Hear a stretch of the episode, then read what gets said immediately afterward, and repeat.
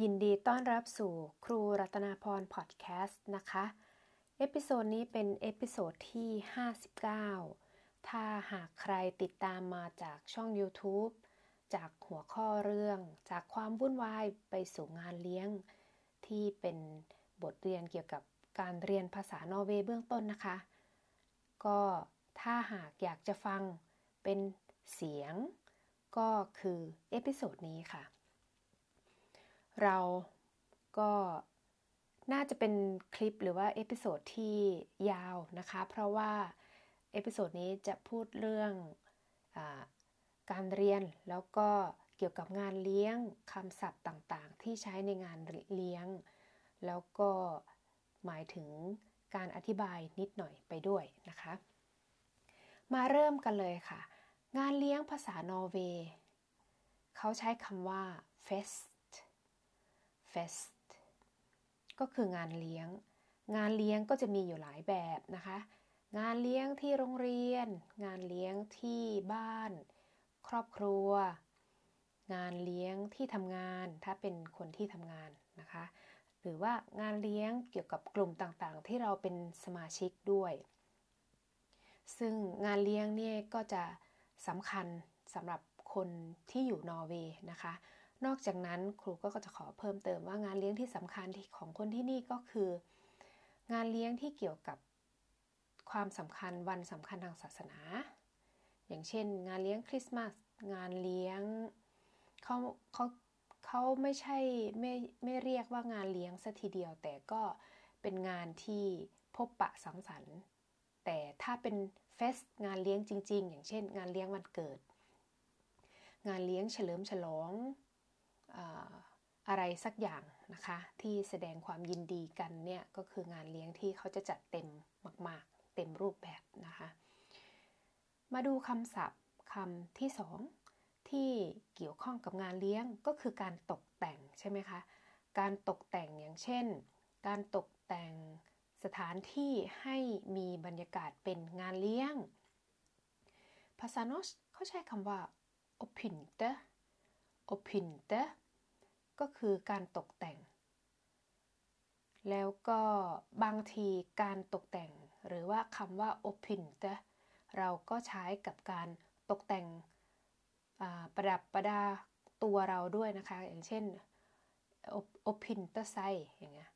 open ไซก็คือแต่งตัว แต่งตัวไม่ว่าจะเสื้อผ้าเครื่องประดับ แต่งตัวให้สวยงามให้เข้ากับ ฤดูกาลให้เข้ากับคอนเซปต์ของงานเลี้ยงนั้นๆ อย่างนี้นะคะ ก็เรียกว่าการตกแต่งเหมือนกัน นอกจากนั้นก็จะมีคำศัพท์แน่นอนมันก็จะต้องมีการ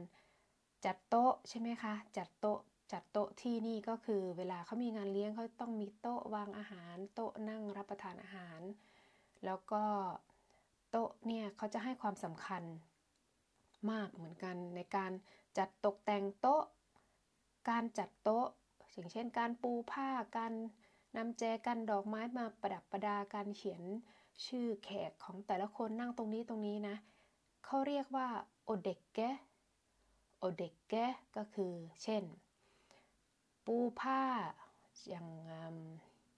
อย่างเช่น ปูผ้าปูโต๊ะ สีขาว แล้วก็มีการประดับตกแต่งด้วยดอกไม้ แล้วแต่ว่า คอนเซปต์นั้นจะเป็นยังไง หรือว่าดอกไม้ตามงานเลี้ยงตามแนวคิดของงานเลี้ยงนั้นๆ จะเป็นยังไงนะคะ อันนี้ก็คือการจัดโต๊ะภาษานอสเรียกว่าโอเด็กแกนอกจากนั้นคนที่นอร์เวย์เขาก็ยังจะให้ความสำคัญ เวลาที่เขาจัดจัดโต๊ะทุกครั้งสังเกตเห็นไหมคะว่า เขาก็จะมีการจุดเทียนด้วยเนาะจุดเทียน แสงเทียนเขาเรียกว่า l e v e n a l y s l e v e n a l y s ก็จะมีการจุดเทียนบนโต๊ะอาหาร บางคนนะคะ อันนี้เล่าให้ฟังเป็นประสบการณ์นะคะว่า บางคนแค่เขารับประทานอาหารตอนเย็น ถ้าอย่างเช่นคนที่เป็นคนมีอายุสักหน่อย คนที่เป็นคนพื้นเมืองของที่นี่จริง ๆ เขาก็จะมีการจุดเทียนเวลาเขาจะกินอาหารเย็น เขาเรียกว่ามิดดักใช่ไหมคะ เขาจุดจุดเทียนกันทุกครั้งทุกวันนะคะเขาเขาไม่เขาไม่จำเป็นว่าจะต้องมีงานเลี้ยงนะคะ แต่ว่าณปัจจุบันนี้ก็คนสมัยใหม่ คนรุ่นใหม่ก็จะไม่ค่อยมีเท่าไหร่นะคะ นอกจากว่าแต่เมื่อมีงานเลี้ยงเมื่อมีอย่างเช่น ฤดูที่มันมืดใช่ไหมคะอย่างเช่น หน้าฤดูใบไม้ร่วง ฤดูหนาว ฤดู ใบไม้ผลิช่วงต้นๆของฤดูอย่างเงี้ยเขาก็จะนิยมจุดเทียนเพื่อเพื่อเป็นการประดับโต๊ะอาหารเวลาที่เราจะรับประทานอาหารกับครอบครัวนะคะ อันนี้ก็คือแสงเทียนนะคะ นอกจากนั้นเมื่อจัดตั้งโต๊ะเสร็จแล้ว รับประทานอาหารเสร็จแล้วสนุกสนานเสร็จแล้ว เราก็จะมีการจัดเก็บของให้เข้าสู่ระบบเดิมก็คือการเก็บ สถานที่การเก็บของนะคะ ก็การเก็บหรือว่าทำความสะอาดการเก็บขยะการเก็บของช่วยกันอย่างนี้เขาเรียกว่า o r i d e o r i d e ก็คือการเก็บนะคะ เก็บของให้เข้าที่ เก็บขยะไปทิ้ง เก็บทำความสะอาดให้มันดูดีนะคะ แล้วก็ในงานเลี้ยงก็จะมีการกล่าวต้อนรับ ถ้าเป็นงานเลี้ยงอย่างเช่น งานเลี้ยงที่โรงเรียนอย่างนี้ยนะคะ งานเลี้ยงที่โรงเรียนหรืองานเลี้ยงที่มีแขกหลาย ๆ คนเจ้าภาพหรือมีคนที่เขาก็ต้องมีคนกล่าวต้อนรับแขกที่มางาน การกล่าวต้อนรับแขกที่มางาน ภาษาโนชเขาใช้คำว่า o önske velkommen o önske velkommen ก็คือการกล่าวต้อนรับแขก ที่เข้ามาในงานทุกคนนะคะ นอกจากนั้นอ๋อเดี๋ยวเพิ่มเติมนะคะ เวลาที่เขากล่าวต้อนรับแขกที่เข้ามางานเลี้ยง เขาก็จะพูดว่า Velkommen til fest Velkommen til fest แปลว่า ยินดีต้อนรับสู่งานเลี้ยงประมาณนี้นะคะ นอกจากนั้นคนที่นี่นะคะที่ประเทศนอร์เวย์บางคนถ้าเป็นลักษณะที่แบบว่ามีเป็นงานเลี้ยงที่ใหญ่หน่อย เป็นงานเลี้ยงที่ต้องมีรายการมีโปรแกรมว่ากี่โมงการต้อนรับกี่โมง เราจะเริ่มเสิร์ฟอาหารกี่โมง แล้วเราจะทำอะไร 1 2 3 จะร้องเพลงจะทำอะไรก็ว่าไป เขาจะมีเป็นโปรแกรม แล้วก็เป็นกระดาษเล็กๆ ให้แขกทุกคนจะได้รู้ว่า จะมีอะไรเกิดขึ้นลำดับ 1 2 3 ในการที่เข้ามางานเลี้ยง อย่างเช่น มางานเลี้ยง 2 ชั่วโมง จะมีกิจกรรมอะไรบ้าง เขาเรียกว่าโปรแกรมภาษาภาษาไทยนะคะ แล้วก็ภาษานอสเขาใช้ว่าโปรแกรม โปรแกรมก็คือโปรแกรมรายการเหตุการณ์ตามลำดับที่จะเกิดขึ้นในช่วงเวลานั้นๆนนะคะ นอกจากนั้นแน่นอนที่นี่ถ้าเป็นงานเลี้ยงที่สนุกสนานเขาจะต้องมีเพลงใช่ไหมคะ เพลงภาษานอสเขาเรียกว่าซังซังแล้วก็ถ้ามาจากบทเรียนนะคะ มาจากบทเรียนเกี่ยวกับงานเลี้ยง ถ้ามาจาก YouTube นะคะ ช่อง YouTube ของครู ก็ครูก็จะยกตัวอย่างเกี่ยวกับงานเลี้ยงที่โรงเรียนใช่ไหมคะงานเลี้ยงที่โรงเรียนบางที่นะคะเขาก็จะนิยมโชว์ละครหุ่นกระบอกให้เด็กๆดู ละครหุ่นกระบอกเขาก็จะมีดุกเกเทียเตภาษานอสนะคะใช้คำว่าดุกเกเทียเต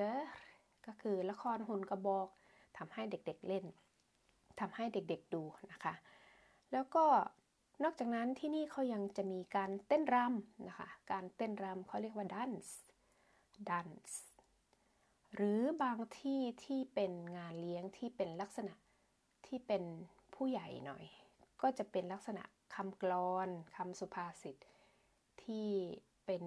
คำที่ให้ความหมาย ที่ให้คนได้คิดตามนะคะเขาจะเรียกว่าคำกลอนพวกนี้นะคะในงานเลี้ยง เขาก็จะเรียกว่า dict dict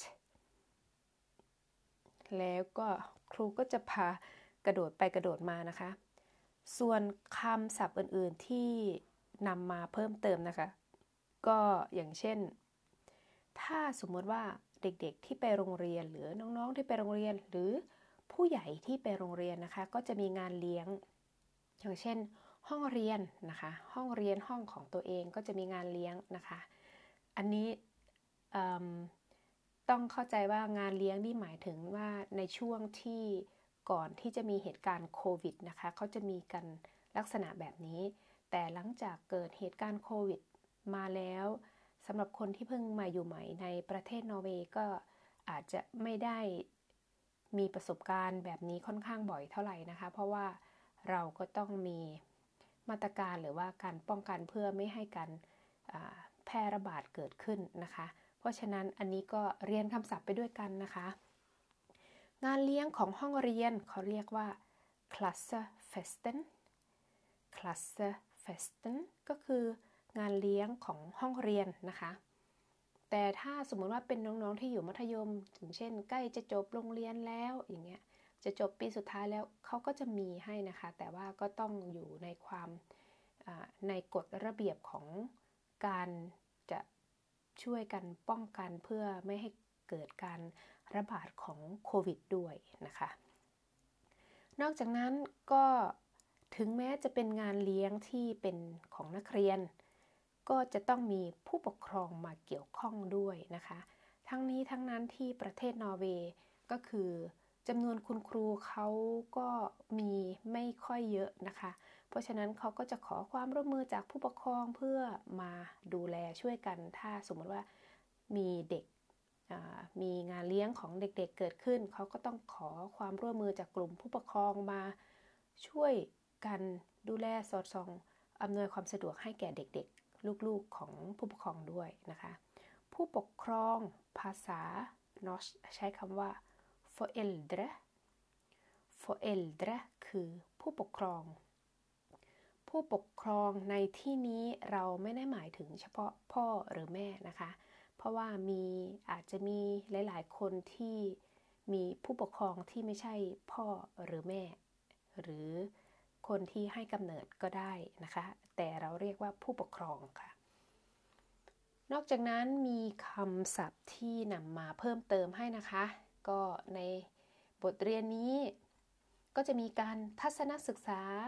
ทัศนศึกษาของห้องเรียน ภาษานอสเขาใช้คำว่า klassetur klassetur มีคำว่า ผู้คน ผู้คนมากมายนะคะ เขาใช้คำว่า mennesker mennesker ก็คือผู้คนประชาคนประชาประชากรนะคะ หรือบางทีก็เรียกว่าคนประชาชนเฉย เขาเรียกว่า folk ก็ได้นะคะ folk folk ก็คือคนประชาชนได้นะคะ นอกจากนั้นมีคำศัพท์ที่เป็นคำหนึ่งที่เกี่ยวข้องอเกี่ยวกับญาตินะคะ ญาติของเราอ้าวแล้วมันมีความ แล้วมันมีความเกี่ยวข้องกับงานเลี้ยงยังไง อันนี้จากประสบการณ์ตัวเองนะคะ ไม่ได้พูดจากในหนังสือเนาะ ก็จากประสบการณ์ตัวเองบางทีงานเลี้ยงก็อาจจะมีงานเลี้ยงของครอบครัวที่มีญาติพี่น้องมาร่วมด้วย หรือถ้าเกี่ยวกับงานเลี้ยงของห้องเรียนนะคะ บางทีบางโรงเรียนนะคะ แต่ก่อนหน้านี้เขาก็บอกว่าให้นำญาติมาได้ด้วยนะ อย่างเช่น โรงเรียนที่ครูทำงานนะคะ เป็นโรงเรียนที่ หลาย ๆ ชาติเพิ่งย้ายเข้ามาอยู่ในประเทศนอร์เวย์เป็นโรงเรียน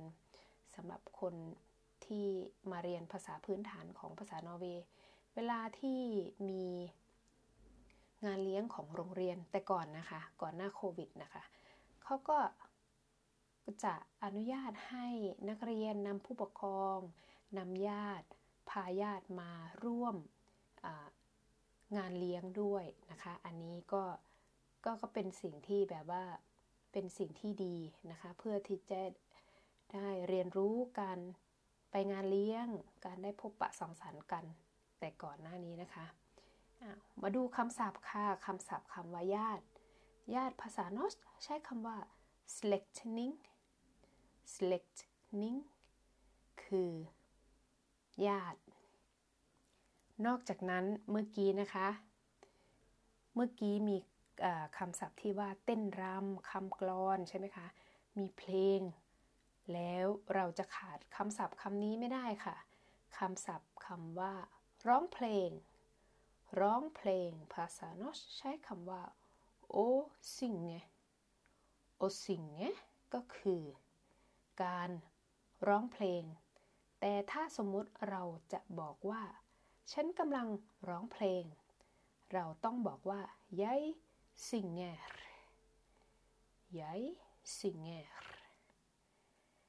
คลิปนี้เป็นคลิปที่ค่อนข้างยาวนะคะ ถ้าสมมติว่าใครสงสัย